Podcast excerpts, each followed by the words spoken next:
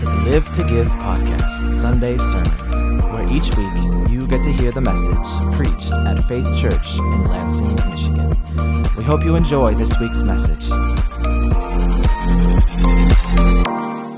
Yeah, uh, about that. My, uh, my name's Evan. I'm one of the pastors here at Faith Church, and we are continuing our series called About That. This is where we are taking a look at just some odd parts of the Bible, weird stories that at first glance just make you go, yeah, about that? Like, how do we talk about that? What does that even mean? Uh, those are the types of things that we're diving into. And today is no different. Today we're looking at a guy named Abram. But first off, let me ask you all a question.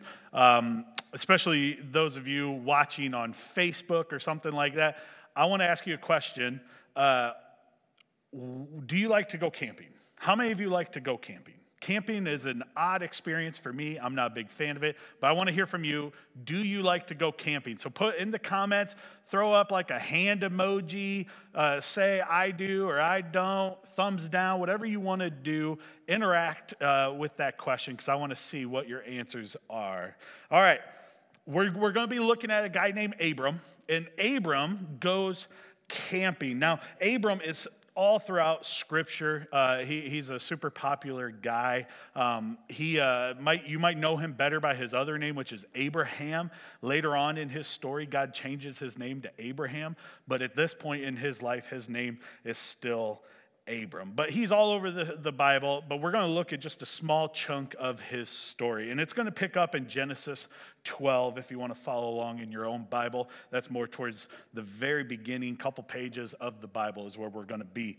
Um, but we'll have it up here on the screens for you as well. But this story starts off with God inviting Abram to leave his, uh, his home, where he lives, his family, his current tribe, and he's going to start a new tribe. So we're going to pick up Genesis 12, verse 1. The Lord had said to Abram, Leave your native country, your relatives, and your father's family, and go to the land that I will show you. I will make you into a great nation. I will bless you and make you famous, and you will be a blessing to others. I will bless those who bless you and curse those who treat you with contempt. All the families on earth will be blessed through you. So Abram departed as the Lord had instructed, and Lot went with him. Lot is his nephew. Uh, Abram was 75 years old when he left Haran.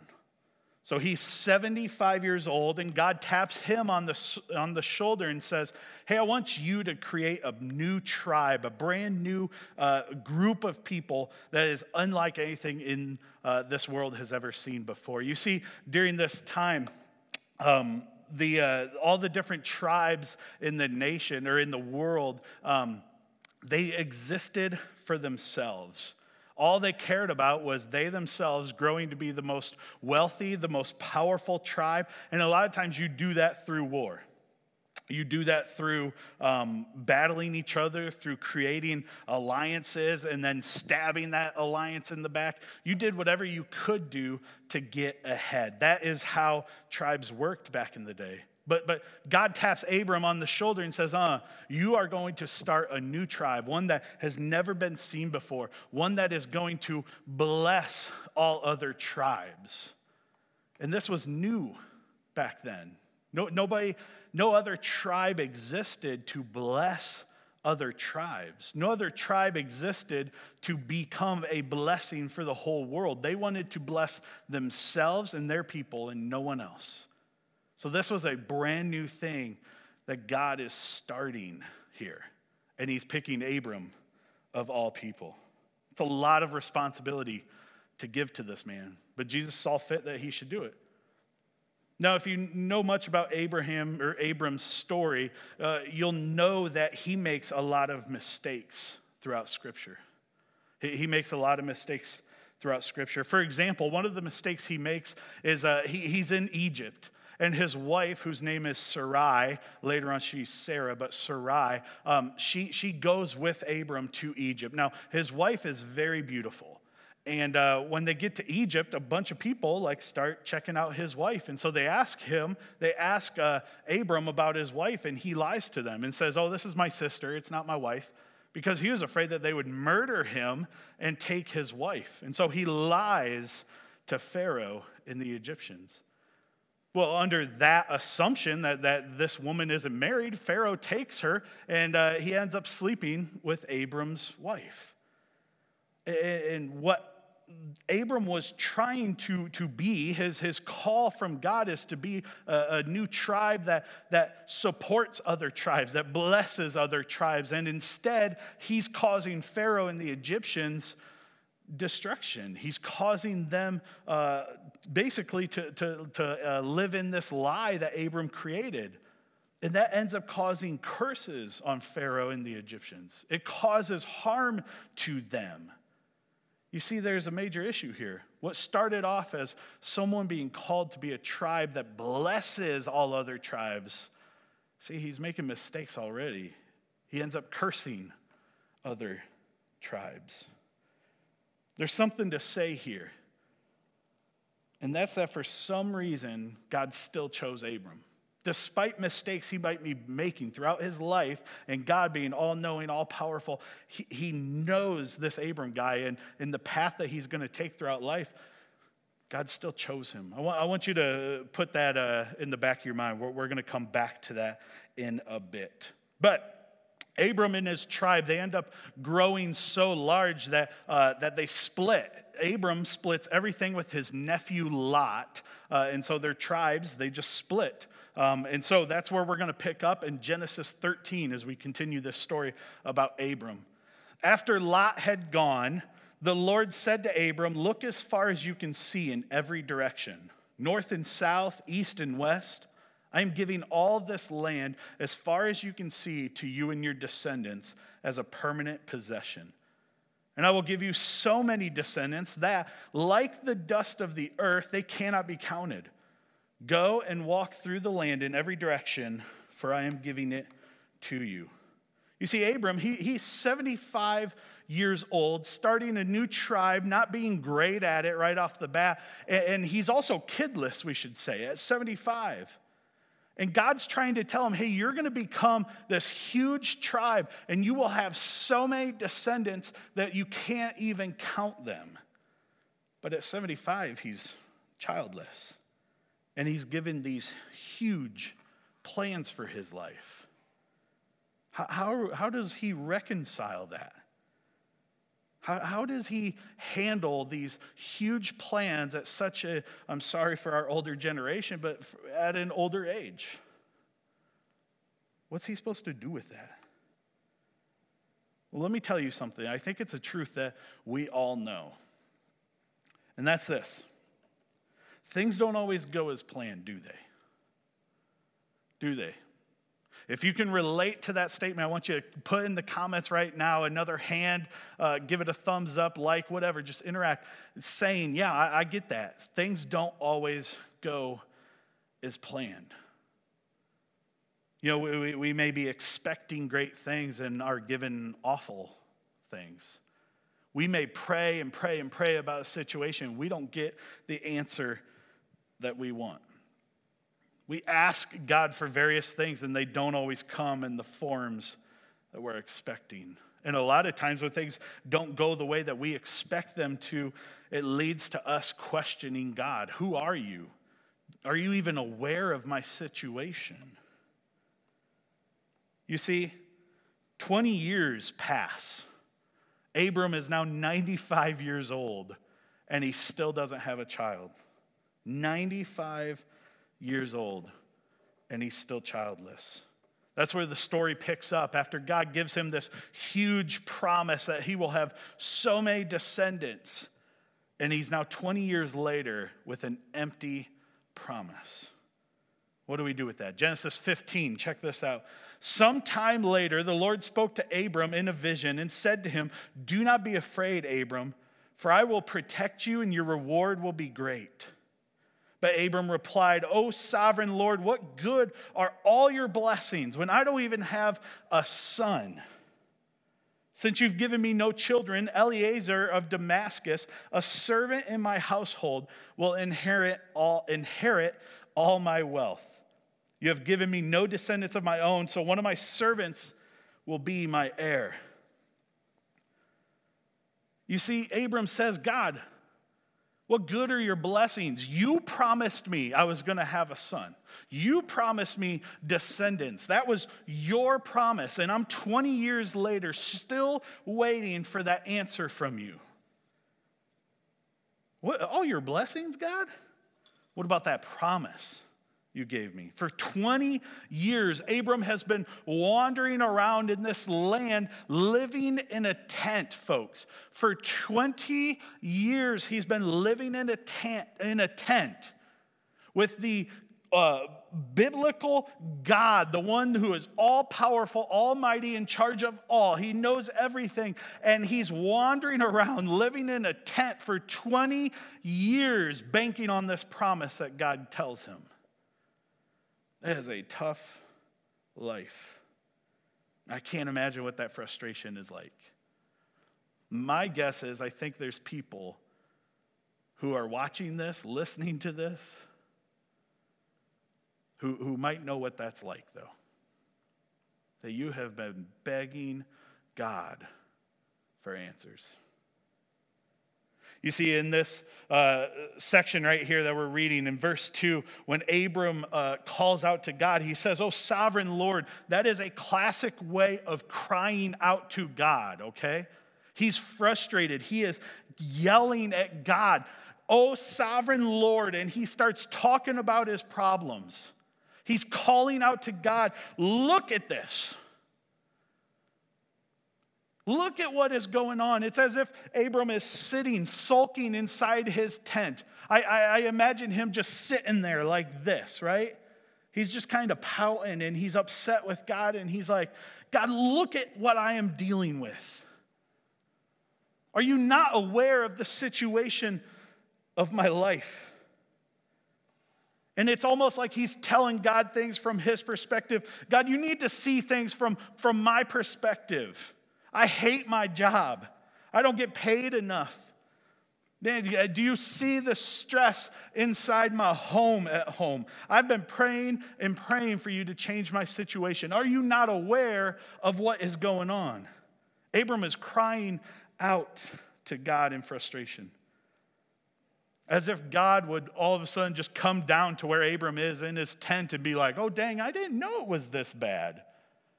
Oh, dude, I, I, I gave you all those promises, and man, I didn't know it, it was this bad. I'll tell you what, if I was God, I'd be really upset. But thankfully, I'm not God. Thankfully, God is rich in mercy and in grace. And I love this next part of this story. Because what you think God would do, lay a, a cosmic smackdown on Abram, is not how he responds. Check out this in verse 4. Then the word of the Lord came to him. This is another way of saying that literally God went to Abram. God went to Abram. This man will not be your heir. Remember, he's talking about Abram's uh, um, servant that he's like, I don't have a son, so it's just going to be Eliezer who takes care of all this. Uh, this man will not be your heir, but a son who is your own flesh and blood will be your heir. So he's reinforcing that promise that he said to him 20 years ago. He took him outside and said, Look up at the sky and count the stars, if indeed you can count them. Then he said to him, So shall your offspring be. Abram believed the Lord and he credited it to him as righteousness. This is a beautiful interaction with God. We have a man sitting inside of his tent, sulking. He is upset. He is frustrated with God. And what does God do? He goes right to Abram. He comes to him. How often do we think that, that, that God is going to respond with anger and, and he's just going to be so mad at us for, for crying out to him? But he shows Abram mercy and grace because of his frustration. because of Abram's feeling around that empty promise. And God goes to him. He meets Abram where he's at. He meets Abram inside that very tent. What kind of God does that?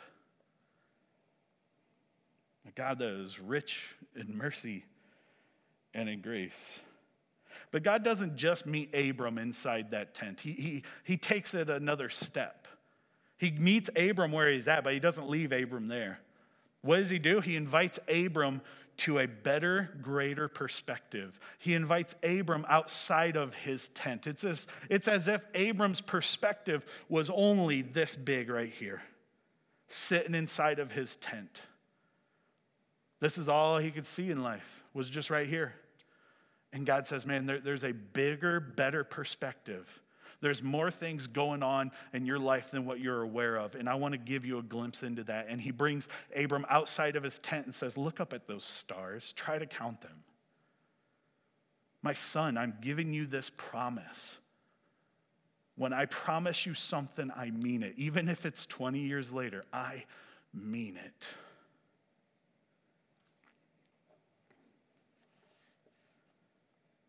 I think too often we can relate to that. Where we're stuck inside our own tent, in our own perspective, only looking for things that are for us or, or, against us, and we're not aware of the bigger picture of what's happening. You know, it might be personal situations that you're battling and going through. It might be a, a family situation, a business situation, political situation a religious situation, a friend situation, whatever, you name it, whatever it is, that you are stuck in your own perspective. In a few weeks, we're going to be talking about um, doing a, a sermon that's about listening. I think one of the greatest ways that we can change our perspective is by listening.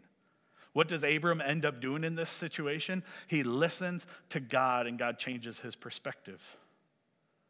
So, whatever situation you find yourself in where you're stuck inside that tent, maybe God is drawing you outside of that tent for a greater understanding.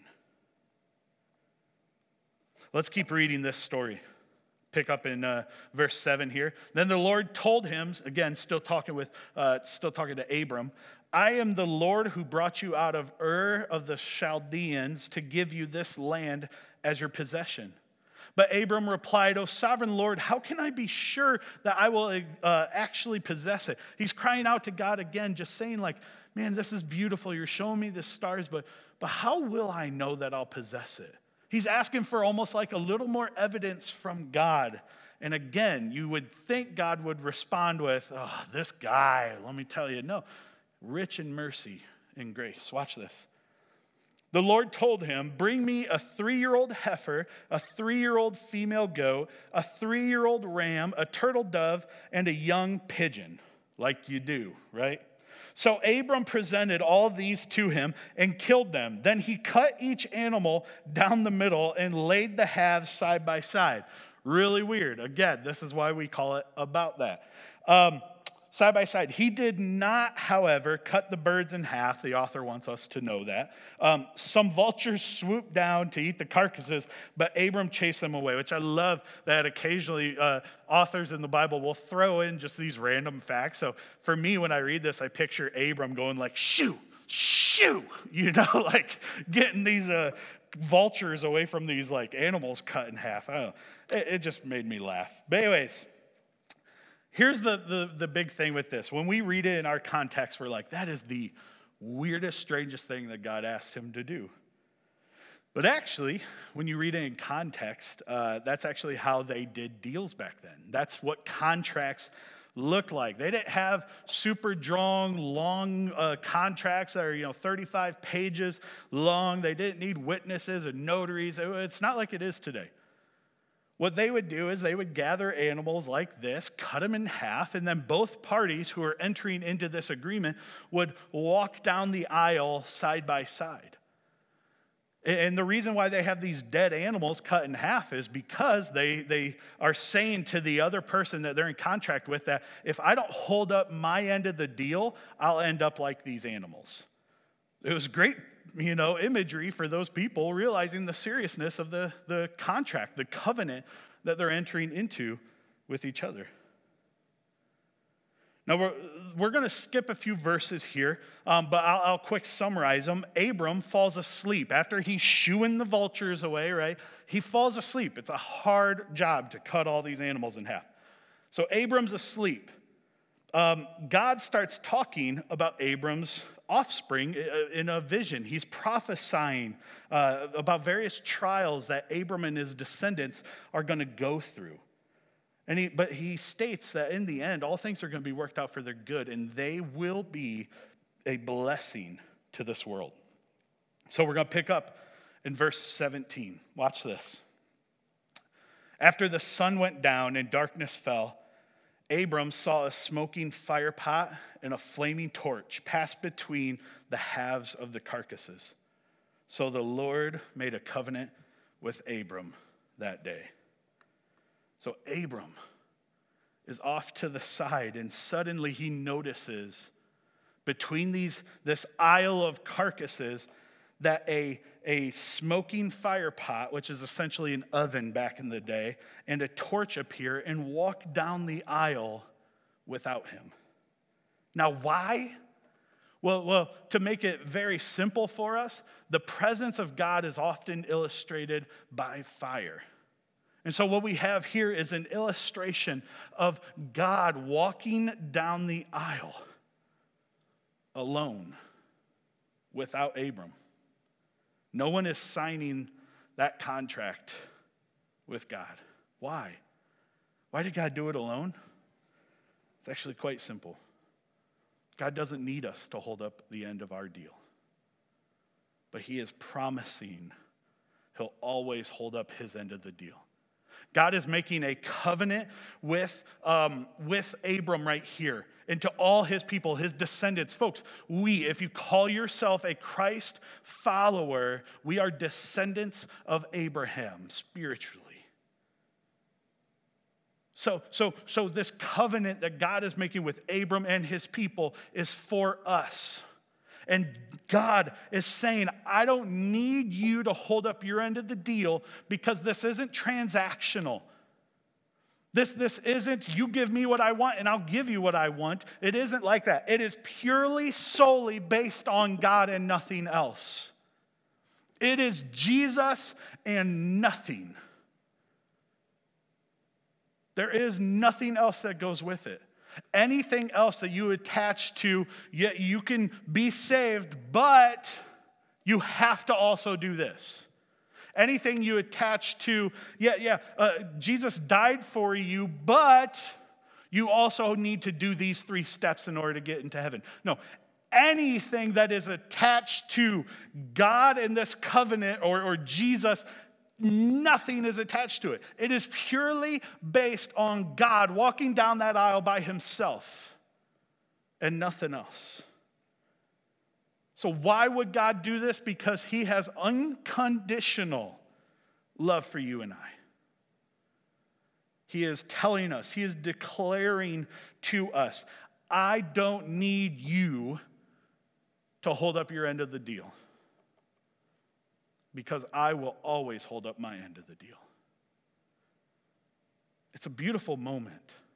And it's echoed in the New Testament in one of the most powerful verses you will ever read, Romans 5 8. But God showed his great love for us by sending Christ to die for us while we were still sinners. He walks down that aisle for us every time, whether we're with him or not because his promise is, I will always hold up my end of the deal. So what? What do we do with something like this? You see, there's times in our lives when all we can see is right in front of us, that our perspective is stuck inside that tent. And we can't see beyond ourselves, we can't see beyond our situations. We're stuck in that. And some of you may have been stuck, just like Abram, 20 years inside that tent, and you're crying out to God. Do you even care, God?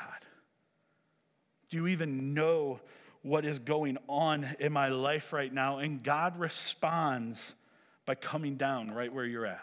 He meets you inside of that tent because He is rich in mercy and grace. But He's not going to leave you in that tent. He wants to invite you to move forward, to see things from His perspective, a greater, better, bigger perspective than the one you have stuck inside that tent. But it does take a little bit of action on your part to move forward. You see, God could have, he's all powerful. He could have ripped the tent open and then showed Abram, but he doesn't. He invites Abram to move forward. He invites Abram outside of the tent to see something greater. What is God inviting you outside for? What is something in your life that you need to have a, a change of perspective on? And even then, like Abram does, he still asks God, but how do I know? I know you promised me this, but, but what is my reassurance here? And all God has to do is just remind you of his unconditional love. That he signs that contract on the dotted line every time, whether we're with him or not, whether we walk down the aisle with him or not. He declares, I will hold up my end of the deal. That's powerful stuff, friends. That is powerful. So, what does God want to show you? Can I take a guess? I bet if He invited you outside of your tent, He'd show you how much He loves you. How much a father is proud of and loves his daughter and son. I bet He'd remind you of all the times He's been good to you. All those memories that He would point out from the past and, and just say, But remember that time where I held you? I got you through that. And yeah, this may be 20 years in the making, but I'm going to get you through this too. You watch. I bet he'd remind you of the people he's placed in your life to be advocates for you, people who will speak truth and love and grace and peace into your life and bring joy to your life. He'll remind you of those folks. I bet he'd show you far bigger plans than the ones you might have for yourself. Plans that will prosper you plans that'll bring you forward into a better future.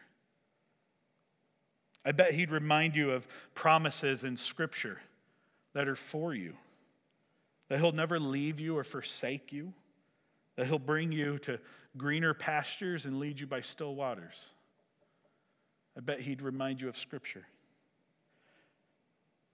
I bet he'd show you grace like the way he showed Abram.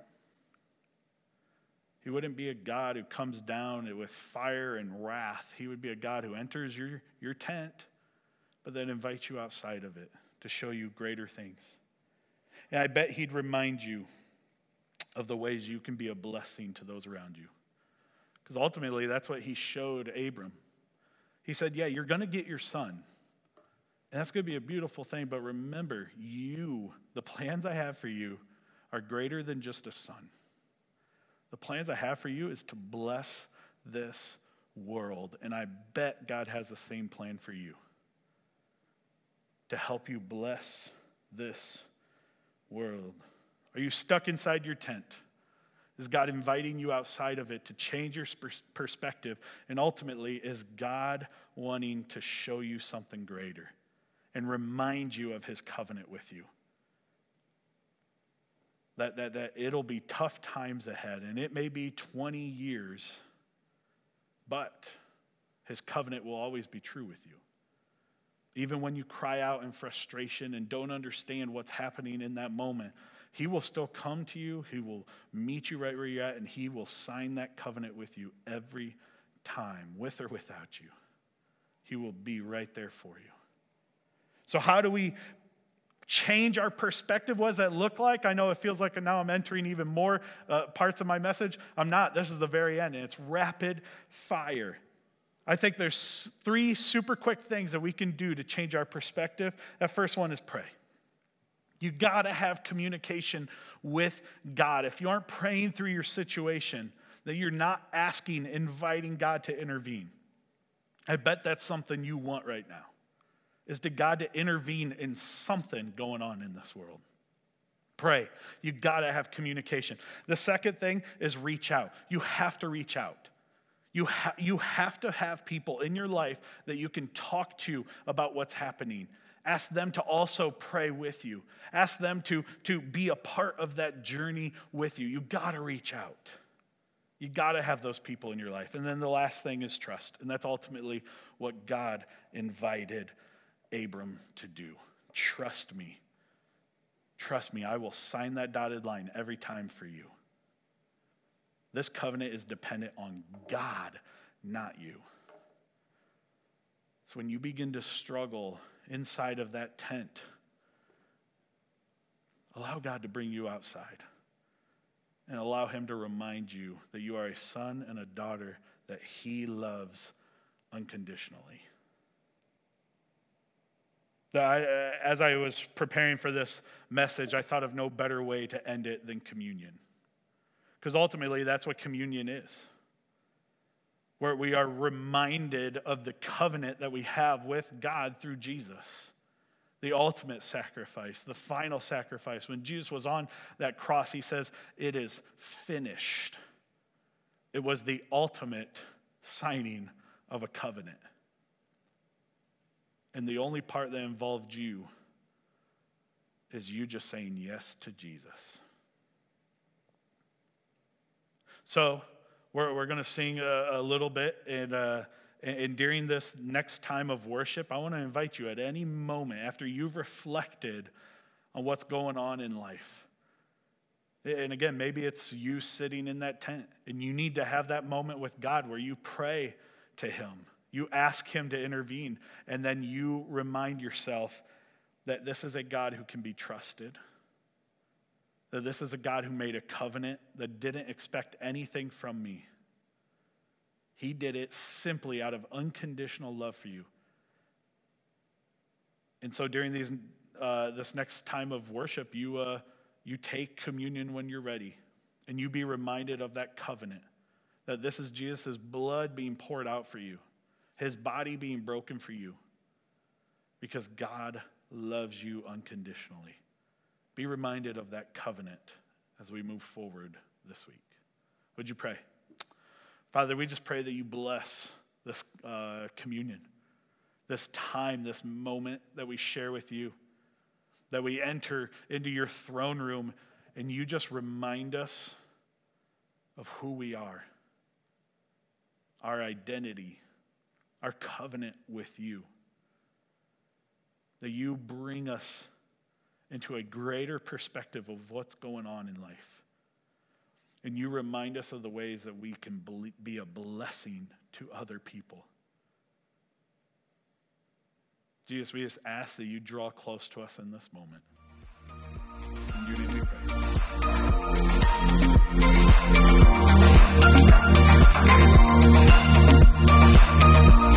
Thank